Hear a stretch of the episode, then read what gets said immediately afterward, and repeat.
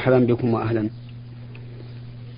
هذه رسالة وصلت من المستمعة آه، اعتدال.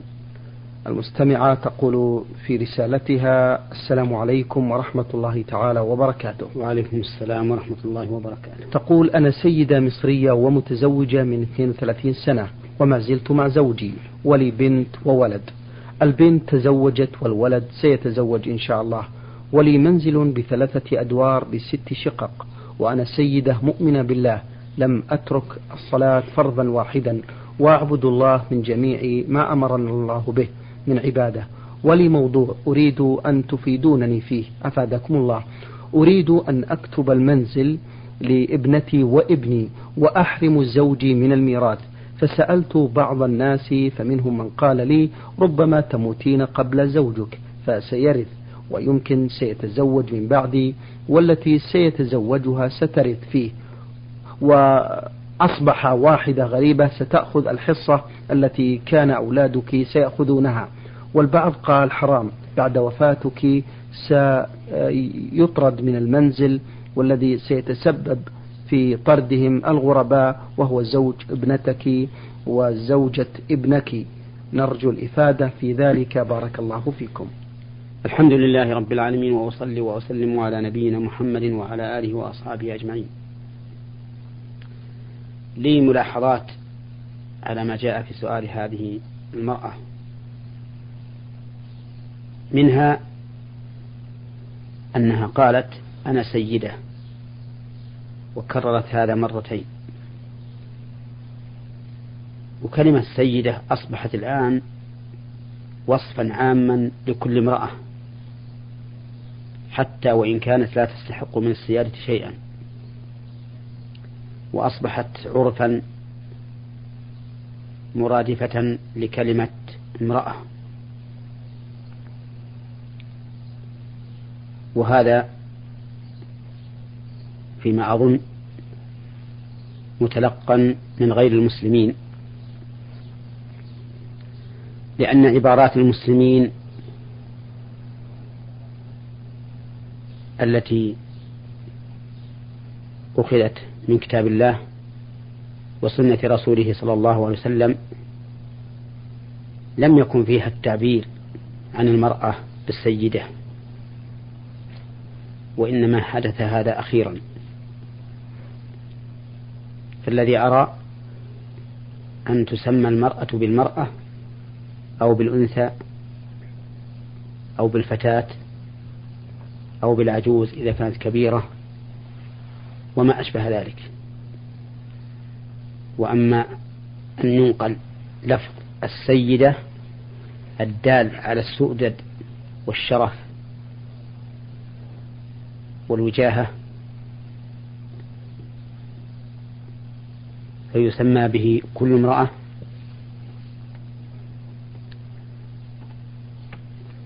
فإنه أمر لا ينبغي. ومن الملاحظات أنها وصفت نفسها بوصف يدل على التزكية حيث قالت إنها امرأة تطيع الله في كل ما أمر به. والله عز وجل يقول فلا تزكوا أنفسكم هو أعلم بمن اتقى.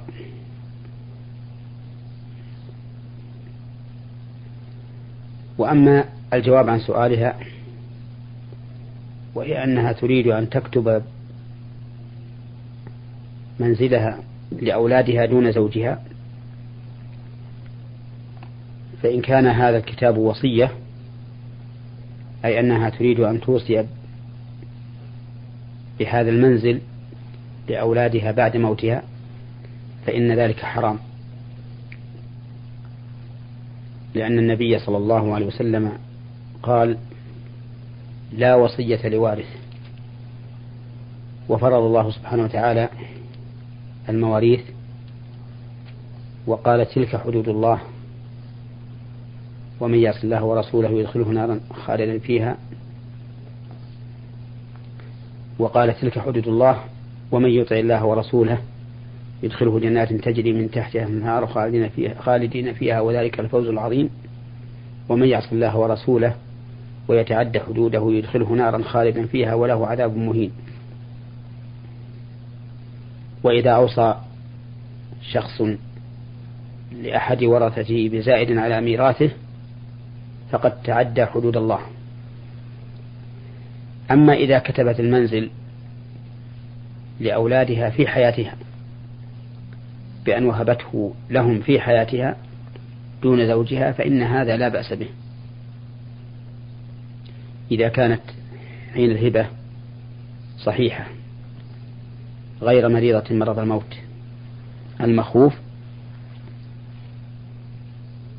فإن هبتها لأولادها منزلها دون زوجها هبة صحيحة. نعم. بارك الله فيكم. المستمع أحمد من سوريا دير الزور يسأل يا فضيلة الشيخ في رسالة طويلة ويقول ملخصها إلى علمائنا الأفاضل أريد حلا وطلبا للمساعدة في مشكلتي هذه. فضيلة الشيخ إنني قد تعلقت بفتاة غيابيا أي دون علم أي دون علم الطرف الثاني وقد أتت على كل أفكاري وأصبح ذكرها في أوقاتي الكثيرة. ولقد اهتديت أخيرا إلى حل وحيد لكن هذا الحل توجد فيه شوائب الأفكار. إن الله قد هداني ولله الحمد إلى الصلاة ودعوت الله سبحانه وتعالى أن يوفقني في محنتي هذه وأدعو في كل صلاتي نسيان آه، كل شيء والابتعاد عن كل الأفكار آه، السوداء. فأحيانا قد تخطر ببالي في أوقات الصلوات وأحيانا تخطر بغير ذلك وأحيانا أفكر فيها فهل فهل صلاتي مقبولة؟ وهل ذكرها في ذلك يتنافى مع ديانتي جميعا أم غير ذلك؟ وهل أجد لديكم الحل المريح؟ وبماذا تنصحونني مأجورين؟ أقول إن تعلقك بهذه الفتاة أمر قد يرد على الإنسان فإذا حمل الإنسان نفسه مع هذا التعلق عما حرم الله عليه من النظر إلى هذه الفتاة التي تعلق بها أو التحدث إليها أو التعرض لها فإن مجرد التفكير وحديث النفس لا يأثم به العبد. لا سيما وأنت تحاول بكل جهدك أن تتخلى عن ذكرها. قال النبي صلى الله عليه وسلم إن الله تجاوز عن أمتي ما حدثت به أنفسها ما لم تعمل أو تتكلم. ونصيحتي لك أن تحاول التزوج بها حتى يزول عنك ما في نفسك ويطمئن قلبك وترتاح وتتفرغ لعبادة الله عز وجل فكريا وجسميا وتتفرغ كذلك لمصالح دنياك فكريا وجسميا. وهذه الأفكار التي تدل عليك بالنسبة لهذه المرأة مع محاولتك الابتعاد عنها لا تؤثر عليك في في عبادتك على وجه يبطل العبادة. فصلاتك لا تبطل وإن جرى ذكر هذه المرأة على قلبك. وكذلك الصيام والحج. ولكن حاول بقدر ما تستطيع أن تعرض عنها. وأن تنتهي عن التفكير بها. وأن تعلم نعم وعلم نفسك وقل لها إن التفكير في هذه المرأة لا يزيد الأمر إلا بلاء وشدة. هذا إذا تعذر عليك الوصول إلى التزوج بها فإن تيسر ذلك فهو الحل الوحيد. نعم. أثابكم الله شيخ محمد. أه سؤاله الثاني يقول ما معنى هذا الدعاء؟ اللهم لا سهل إلا ما جعلته سهلا فإنك تجعل الحزن إن شئت سهلا. هذا الدعاء لا, لا أعلم له أصلا من السنة ولكنه يرد على ألسنة بعض الناس. ومعناه أن كل شيء لا يجعله الله سهلا للإنسان فإنه لن يكون سهلا له. لأن اليسير ما يسره الله عز وجل. والحزن أي الشديد العسير إذا أراد الله عز وجل جعله سهلا يسيرا. كما أن اليسير إذا شاء الله تعالى جعله صعبا عسيرا. لأن الأمور كلها بيد الله عز وجل. ومضمون هذا الدعاء أن الإنسان يسأل الله أن ييسر له الأمور العسيرة ويثني على الله عز وجل بأن الأمور بيده فإذا شاء جعل الحزن سهلا. نعم. بارك الله فيكم. أه، مستمع النور من السودان مقيم في الرياض يقول في رسالته ما حكم من تاب عدة مرات عن عمل الف... عن عمل المعاصي وظل بين التوبة ثم المعصية؟ نرجو من فضيلة الشيخ إجابة. التوبة هي الرجوع إلى الله عز وجل بترك معصيته إلى طاعته. ولا تكون التوبة نصوحا إلا إذا اجتمع فيها شروط خمسة. الشرط الأول أن تكون خالصة لله بحيث لا يريد بها التائب تزلفا إلى مخلوق ولا وصولا إلى دنيا ولا جاها عند الناس وإنما يريد بالتوبة وجه الله عز وجل والدار الآخرة. الشرط الثاني أن أن يندم على ما فعل من الذنب بحيث يحزن ويأسف لما جرى منه ويظهر أثر ذلك في قلبه. والشرط الثالث أن يقلع عن فعل الذنب الذي تاب منه. فإن كان الذنب الذي تاب منه ترك واجب أتى بالواجب إن كان مما يمكن تداركه وإن كان فعل محرم نزع عنه وتركه. ويلتحق بهذا الشرط أنه إذا كانت التوبة من فعل شيء يتعلق بالإنسان فإنه يقضي حق ذلك الإنسان. إن كان واجبا له رده عليه وإن كان نيلا من عرضه استحله منه. المهم أنه إذا كان الحق لمخلوق فإنه لا بد أن يبرأ من من هذا الحق إلى ذلك المخلوق.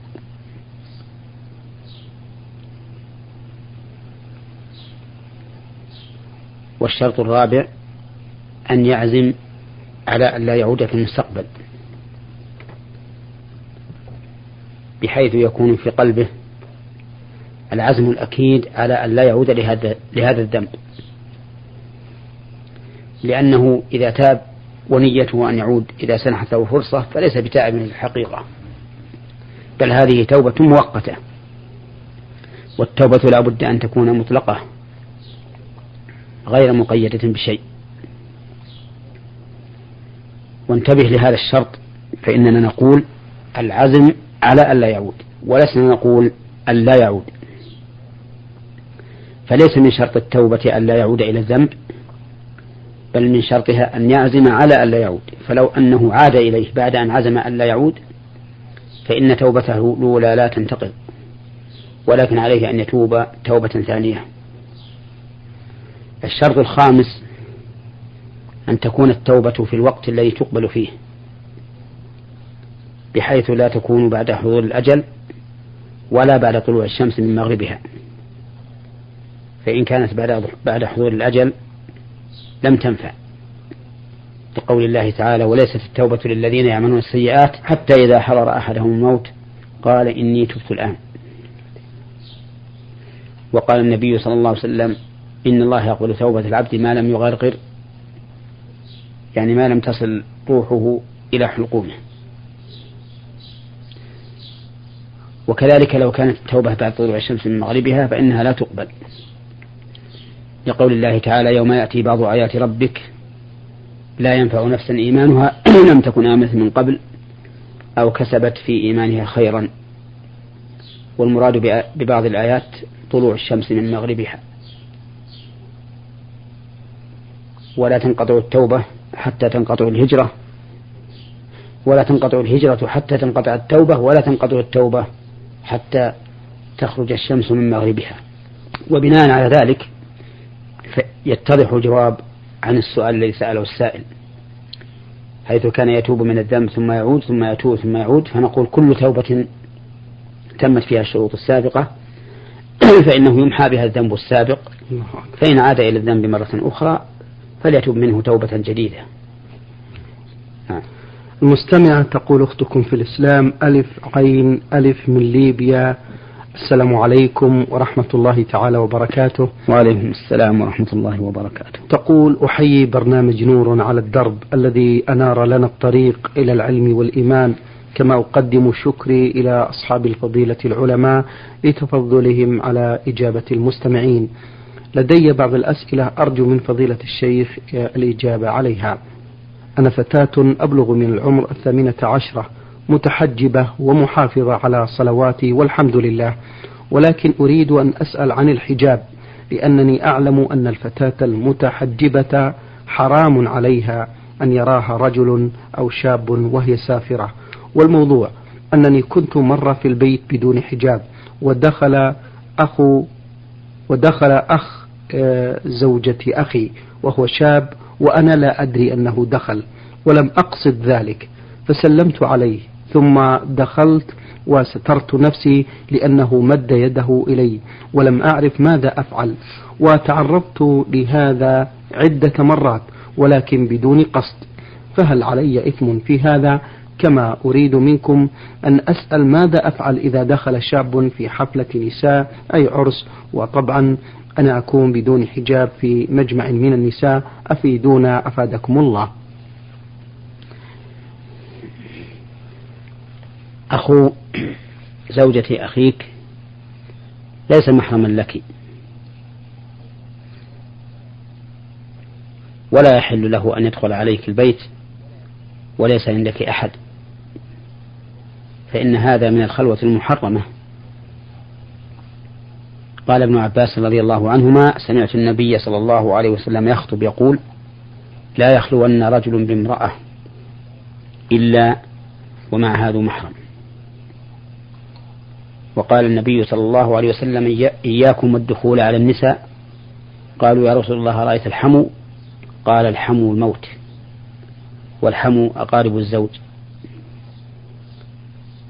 وأنا أنصح هذا الرجل وأحذره من الدخول على امرأة ليس عندها محرم.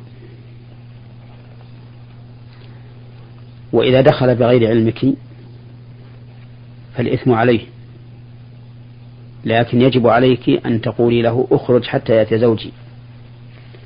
ولا يحل لك أن تسلمي عليه فتصافحيه لأن مصافحة المرأة لمن ليس من محارمها حرام. وهذا الأمر مع الأسف أعني مصافحة النساء. لمن ليس من محارمهن يعتاده كثير من الناس ويتساهلون به.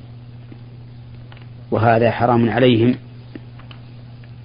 وليس على المرأة من بأس. إذا مد الرجل يده إليها ليصافحها وهو ليس بمحرم ليس عليها من بأس أن تقول له إن هذا حرام. لأن هذا من بيان الحق وبيان الشرع. وليس على الرجل من بأس إذا مدت المرأة يدها إليه لتصافحه وهو ليس من محارمها أن يقول إن هذا حرام. بل إن هذا من بيان الحق وبيان الحق واجب. لا سيما إذا كان الناس يفعلون خلاف الحق. فإن بيانه حينئذ يكون أمرا بمعروف ونهي عن منكر.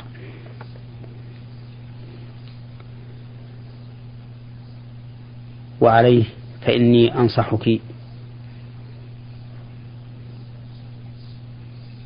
وأحذرك من أن تعودي لمثل هذا. أي لتمكينه من الدخول عليك بدون وجود محرم لك. أو من تمكينه أن يصافحك وأنت لست له بمحرم ولا فرق في المصافحة بين أن تكون من وراء حائل أو مباشرة. الكل حرام. نعم. بارك الله فيكم.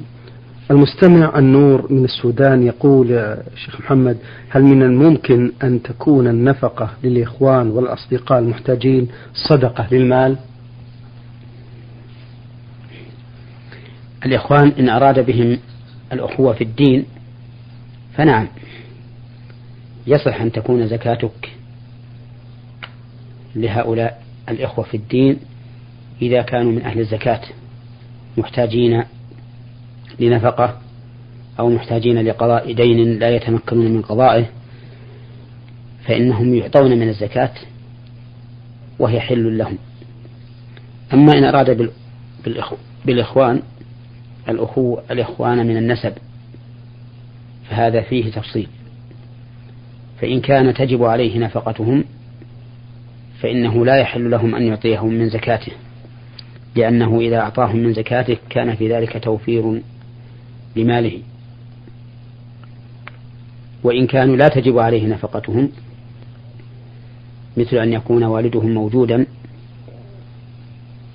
وهو أي والدهم محتاج لا يقدر على الإنفاق عليهم فلا حرج عليه أن ينفق أن يعطيهم من الزكاة إذا كانوا فقراء. وكذلك لو كان لهم أبناء وهم فقراء فإنه يحل له أن يعطيهم من زكاته لأنه في هذه الحال لا تجب عليه نفقتهم. وهكذا ينبغي أن تكون قاعدة. وهكذا ينبغي أن تكون قاعدة بل ينبغي أن تعرف فإنها قاعدة نافعة.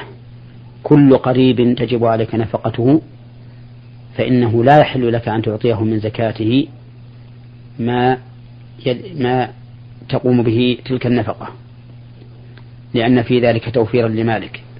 أما إذا أعطيته من زكاته شيئا لا تتوفر به النفقة بمعنى أن تعطيه لقضاء دين واجب عليه لغير النفقة فإن هذا لا بأس به حتى ولو كان أباك أو ابنك. نعم.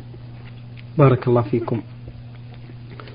هذا المستمع للبرنامج رمز لاسمه بنون عين فاء آه، أرسل برسالة يقول فيها أرجو شاكرا ومقدرا تفسير قوله تعالى وما كنا له مقرنين في سورة الزخرف. أعوذ بالله من الشيطان الرجيم والذي خلق الأزواج كلها وجعل لكم من الفلك والأنعام ما تركبون لتستووا على ظهوره ثم تذكروا نعمة ربكم إذا استويتم عليه وتقولوا سبحان الذي سخر لنا هذا وما كنا له مقرنين. معنى قوله تعالى وما كنا له مقرنين أي ما كنا له مطيقين لولا أن الله سخره لنا. فهذه الإبل فهذه الإبل لولا أن الله سخرها لك ما استطعت أن تركب عليها ولا أن تقودها حيث شئت. ولهذا أشار الله إلى هذه النعمة بقوله أولم يروا أنا خلقنا لهم مما عملت أيدينا أنعاما فهم لها مالكون وذللناها لهم فمنها ركوبهم ومنها يأكلون ولهم فيها منافع ومشارب أفلا يشكرون. وهي أي كلمة مقرنين مأخوذة من قرن ومنه الأقران الذين يتساوون في أمر من الأمور. والقرن مساو لك في القوة وأنت معه على حد سواء فيها. لكن الأنعام لست مساويا لها في قوتها فما أنت لها بمقرن. نعم. أيضا المستمع يقول هل يجوز لكل من يقرأ في المصحف الشريف إذا مر بآية عذاب أن يستعيذ بالله من النار أو العذاب؟ وإذا مر بآية رحمة أن يسأل الله تعالى من فضله. وهكذا بالنسبة لباقي الآيات. آه، نرجو منكم إفادة. الذي يظهر من السؤال أن هذا القارئ يقرأ في غير صلاته. نعم. وعلى هذا فنقول نعم. يجوز له إذا مر بآية رحمة أن يسأل الله من فضله وإذا مر بآية وعيد أن يتعوذ بالله من ذلك الوعيد. وإذا مر بآية فيها عبرة وعظة يقول سبحان الله وما أشبه ذلك. لأن هذا مما يعين الإنسان على تدبر القرآن والتفكر في معانيه. وأما إذا كان الإنسان في صلاة فإن كان في نفل فإنه يسن أن يسأل عند آية الرحمة ويتعوذ عند آية الوعيد ولا سيما في صلاة الليل لأنه ثبت ذلك عن النبي صلى الله عليه وسلم. كما في حديث حذيفة قال صليت مع النبي صلى الله عليه وسلم ذات ليلة. فكان لا يمر بآية رحمة إلا سأل ولا بآية وعيد إلا تعوذ. وأما في الفريضة فإن الظاهر من حال النبي صلى الله عليه وسلم أنه لا يقول ذلك في لا يفعل ذلك في الفريضة لأن الواصفين لصلاته صلى الله عليه وسلم لم يذكروا أنه كان يتعوذ عند آية الوعيد أو يسأل عند آية الرحمة. ومع هذا لو فعل فليس عليه إثم. بارك الله فيكم يا فضيلة الشيخ على ما قدمتم لنا وللأخوة, المستمعين وأثابكم الله. أخوتنا المستمعين الكرام كان